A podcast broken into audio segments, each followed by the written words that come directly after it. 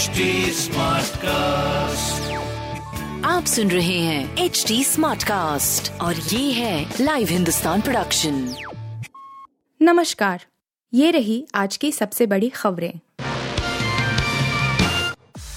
पप्पू यादव के काफिले में भीषण हादसा 11 घायल गाड़ी के परखच्चे उड़े जन अधिकारी पार्टी के नेता एवं पूर्व सांसद पप्पू यादव के काफिले में भीषण हादसा हुआ है। एक गाड़ी के पर खच्चे उड़ गए हैं। हालाँकि, पप्पू यादव बाल बाल बच गए, मगर उनके साथ चल रहे कई नेता घायल हुए हैं। यह हादसा बिहार में आरा बक्सर हाईवे पर हुआ। पप्पू यादव सारण ज़िले के मुबारकपुर से लौट रहे थे। करीब एक दर्जन लोगों के घायल होने की खबर है। उन्हें अस्पताल ले जाया गया है।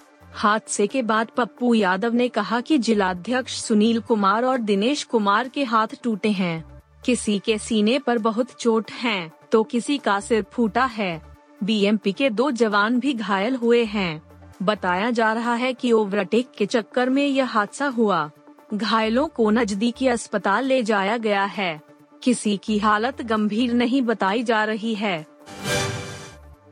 शरद पवार की मर्ज़ी से बनी 2019 में बीजेपी सरकार, बगावत पर फडनवीस का दावा। महाराष्ट्र के उप मुख्यमंत्री ने साल 2019 में राज्य में हुई सियासी उठापटक को लेकर बड़ा दावा कर दिया। सोमवार को उन्होंने कहा कि अजित पवार के साथ सरकार राष्ट्रवादी कांग्रेस पार्टी प्रमुख शरद पवार की मर्ज़ी से ही बनाई गई थी। हालाँकि, एनसीपी चीफ ने इस बात से इनकार किया है और फडनवीस पर झूठ बोलने के आरोप लगाए हैं।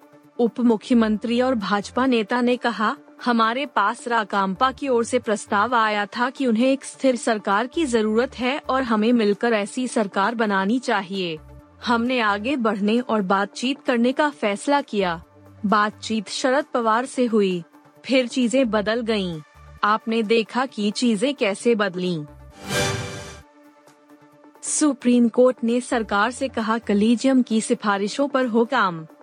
सुप्रीम कोर्ट ने सोमवार को केंद्र से यह सुनिश्चित करने को कहा कि शीर्ष न्यायालय के कलीजियम द्वारा की गई सिफारिश के अनुसार जजों की नियुक्ति और स्थानांतरण हो। इससे जुड़े मुद्दे के लिए जो ज़रूरी है, उसमें से ज़्यादातर काम कर लिया गया है। न्यायमूर्ति एस के कॉल की अगुवाई वाली पीठ ने कहा कि वह जजों की नियुक्ति से जुड़े कुछ मुद्दों को लेकर चिंतित है। अटॉर्नी जनरल आर वेंकटरमनी के उपस्थित नहीं रहने के कारण शीर्ष न्यायालय ने दो याचिकाओं की सुनवाई 2 मार्च के लिए स्थगित कर दी। इनमें से एक याचिका में आरोप लगाया गया है कि केंद्र कोलेजियम द्वारा सिफारिश किए गए नामों को मंजूरी देने में देर कर रहा है। पाकिस्तान में दूध दो सौ दस रूपए प्रति लीटर, अब रक्षा बजट कम करने की तैयारी। पाकिस्तान में लोग बेतहाशा बढ़ती महँगाई से परेशान हैं। हालात दिन पर दिन खराब होते जा रहे हैं। इस बीच दूध की कीमत अचानक एक सौ नब्बे रूपए प्रति लीटर से बढ़कर दो सौ दस रूपए प्रति लीटर हो गई है। एक किलोग्राम चिकन जो कुछ दिन पहले 620-650 रूपए किलो मिल रहा था, अब उसकी कीमत बढ़कर 700-780 रूपए किलो हो गया है। नकदी संकट का सामना कर रहे पाकिस्तान का विदेशी मुद्रा भंडार तीन अरब डॉलर से भी कम रह गया है। मीडिया रिपोर्ट के मुताबिक कराची मिल्क रिटेलर्स एसोसिएशन के मीडिया प्रभारी वहीद गद्दी ने कहा कि कुछ दुकानदार दूध को बढ़ी हुई कीमत पर बेच रहे हैं। मुंबई को सस्ते में मिली हरमण, इन दस भारतीय खिलाड़ियों पर बरसा धन। भारतीय महिला क्रिकेट टीम की उप कप्तान Smriti Mandhana women's premier league WPL के लिए मुंबई में सोमवार को हुई नीलामी में सबसे ज़्यादा राशि में बिकने वाली खिलाड़ी रहीं, जिन्हें रॉयल चैलेंजर्स बैंगलोर आरसीबी ने बोली की रेस में मुंबई इंडियंस को पछाड़ते हुए तीन दशमलव चार शून्य करोड़ रुपयों में खरीदा।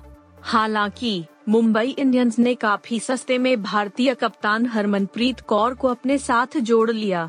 ऐसे में जान लीजिए कि वे कौन सी दस भारतीय खिलाड़ी हैं, जिन्हें एक एक करोड़ से ज़्यादा की रकम ऑक्शन में मिली। हरमनप्रीत कौर को मुंबई इंडियंस ने काफ़ी सस्ता मंधाना से करीब आधी राशि में एक दशमलव आठ शून्य करोड़ रुपए में अपनी टीम में शामिल किया। वह मुंबई की सबसे महँगी खिलाड़ी भी नहीं है, क्योंकि टीम ने इंग्लैंड की नेट्स किवर ब्रंट को सबसे ज़्यादा तीन दशमलव दो शून्य करोड़ में खरीदा है। यहाँ तक कि हरमनप्रीत भारतीय खिलाड़ियों में शीर्ष छह में भी शामिल नहीं है, क्योंकि देश की दूसरी सबसे महँगी खिलाड़ी दीप्ति शर्मा हैं। आप सुन रहे थे हिंदुस्तान का डेली न्यूज़ रैप, जो एच टी स्मार्टकास्ट की एक बीटा संस्करण का हिस्सा है आप हमें फेसबुक ट्विटर और इंस्टाग्राम पे एट एच टी या podcast at Hindustan Times dot com पर ईमेल के द्वारा सुझाव दे सकते हैं आप सुन रहे हैं एच डी स्मार्ट कास्ट और ये था live Hindustan production smart Smartcast.